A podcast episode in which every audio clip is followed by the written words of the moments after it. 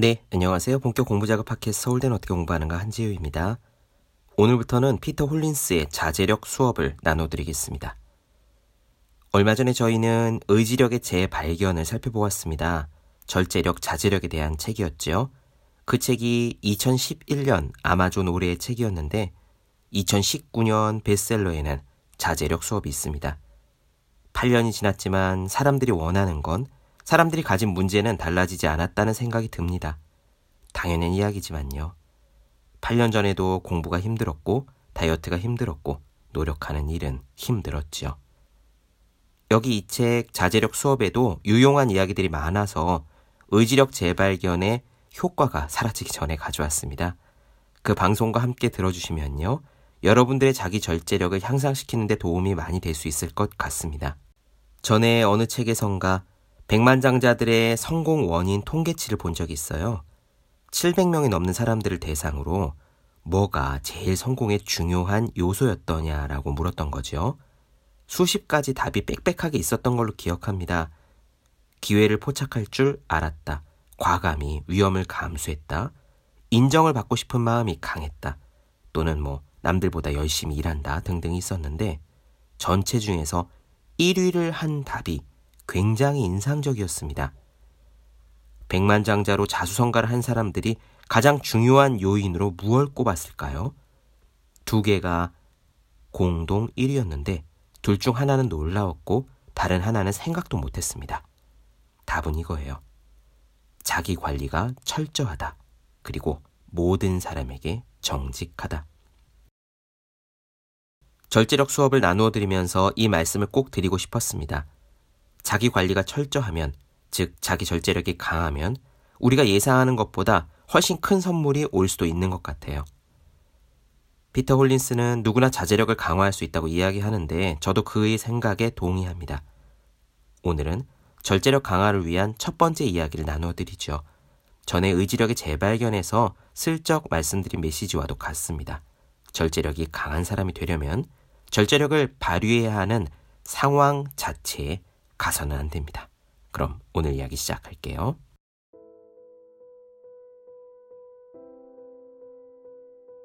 미국의 유명 작가이자 연사인 짐 론이 이런 말을 했다. 인생에서 둘 중 한 가지는 반드시 겪게 된다. 자제하며 생기는 고통 또는 자제하지 않아서 후회하는 고통. 그렇다. 살면서 어떤 고통 겪을지는 본인의 선택에 달렸다. 스스로를 다잡는다면 자신이 진정으로 원하는 것에 가까이 갈 수 있다. 자제력과 의지력이 있다면 실천하기 어렵거나 불편한 일도 할 수 있고 장기적으로 도움이 된다. 알람을 끄고 싶은 마음을 이기고 벌떡 일어나 운동을 하거나 정말 맛있어 보이는 초콜릿 케이크 앞을 눈 딱 감고 지나가는 것처럼 말이다. 목표를 달성하고 스스로 만족하기 위해서는 자제력이 꼭 필요하다. 우선 자제하는 힘이 생물학적으로는 어떻게 나타나는 건지 이해하는 게 중요하다. 어떻게 발생하며 어떤 요인의 영향을 받는지 신경학적인 관점에서 파악할 수 있어야 이 능력을 제대로 활용할 수 있기 때문이다. 통계에 따르면 평범한 사람의 뇌에는 약 100개 조의 뉴런이 있다고 한다. 최근 행해진 실험에서는 사람의 마음이 어떤 원리로 작용하는지를 이해할 수 있는 실마리를 조금 발견했다고 들었다. 2009년 토드 헤어와 콜린 캐머러가 fMRI를 활용해서 자제력과 자기 조절이 필요한 일을 할 때 뇌에서 일어나는 일을 살폈다. 실험 참가자들은 나중에 큰 금전적 보상을 받을지 아니면은 지금 당장 조그만 보상을 받을지 사이에서 의사 결정을 해야 했다. 이와 같이 만족 지연과 의지력이 갈등할 때 뇌에서 복내측 전 전두 피질이라는 부위가 활성화되는 모습을 보였다. 이는 뇌에서 자제력을 담당하는 부분이 정해져 있다는 뜻이다. 왜 이 점이 중요할까? 자제력도 노력을 통해 의도적으로 향상시킬 수 있다는 근거가 되기 때문이다. 신경 접합부의 연결을 꾸준히 형성하고 재조직하는 뇌의 신경 가소성이라는 개념이 알려지면서 우리는 자제력의 정도가 결코 고정된 것이 아니라는 것을 알게 되었다.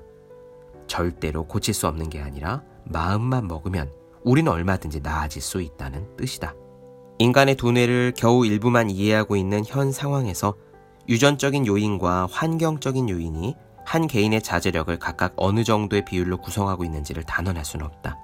하지만 자신있게 말할 수 있는 것 하나는 어디에서 시작했던 간에 자제력을 꾸준히 노력하여 향상시킬 수 있다는 점이다. 이런 사실은 이미 여러 연구를 통해 알려졌다. 그러니까 성인이라도 자기 조절 능력과 자제력이 부족하다고 실망할 필요는 없다.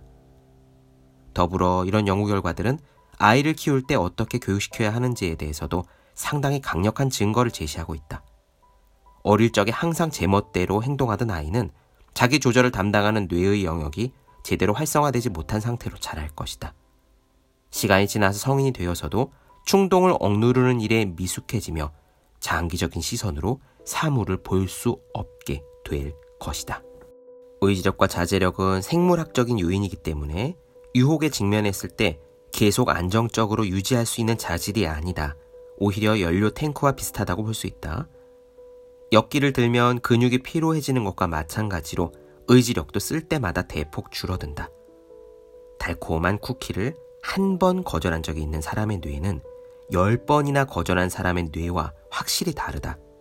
하지만 의지력이 아무리 강하더라도 오랜 시간 동안 유혹에 시달리면 결국 포기하게 된다. 사람이 40시간을 연속해서 달리면 진이 빠져 죽기 마련인 것처럼 말이다. 인간의 뇌는 하루하루 살아남는 것을 최우선으로 삼아 수천 년의 세월을 거치며 진화했다. 현대사회에서는 일시적으로 혈당과 에너지가 떨어졌다고 생명이 위독해지지는 않지만 뇌는 그 사실을 모르기 때문에 바로 생존 모드로 들어간다. 생존 모드에 들어간 뇌는 즉각적인 만족감을 얻기 위해 과식은 물론 자제력을 망치는 그 밖의 수많은 요인도 함께 불러온다. 의지력과 자제력을 고갈시키지 않으려면 배가 고플 때 자신의 의지력을 너무 강하게 시험하지 말아야 한다. 궁극적으로 가장 효과가 큰 방법은 실패할 확률이 높은 상황에 아예 처하지 않는 거다. 카지노 테이블에 앉아 있다면 힘들게 딴 돈을 잃지 않으려고 애쓸 수도 있고 아닐 수도 있다. 하지만 처음부터 카지노에 발을 들여놓지 않는다면 그런 노력을 할 필요조차 없다. 장보기를 계속해서 예로 들어보자. 건강한 재료를 사고 싶고 유혹이 있는 구역을 피하고 싶을 때 배고픈 상태에서 장을 보는 것과 배가 부른 상태에서 장을 보는 것은 엄청나게 큰 차이가 있다. 요컨대 시험에 들 필요가 없는 환경을 스스로 만들면 되는 거다. 자제력이라는 개념 자체는 꽤 간단하다. 즉각적인 만족감을 주는 선택이 아니라 더 나은 선택이 무엇인지 알고 그것을 지속적으로 선택하는 것이다. 이 과정에서 자제력을 스스로 인식해야 한다. 즉, 더 나은 선택을 최대한 쉽게 할 수 있도록 스스로를 길들여야 하는 것이다. 의지력을 흩뜨리는 요인을 파악하고 가능한 한 가장 이상적인 환경에 자신을 노출한다면 누구나 해낼 수가 있다.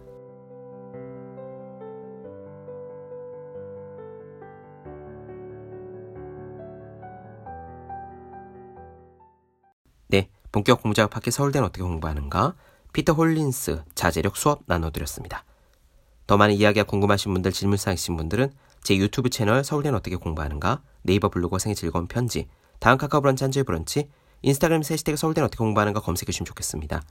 또 학생, 수험생, 취준생, 직장인 등 공부하시는 모든 분들을 위해 어떻게 공부하는 게 효율적인 설명한 혼자 하는 공부의 정서, 그리고 책상에 올려두기만 해도 공부하고 싶어지는 365 혼공 캘린더 아직 읽지 않으셨다면 꼭 한번 읽어보시면 좋겠습니다. 그럼 저는 오늘 여기까지 할게요. 다음 시간에 뵙겠습니다. 여러분 모두 열심히 공부하십시오. 저도 열심히 하겠습니다.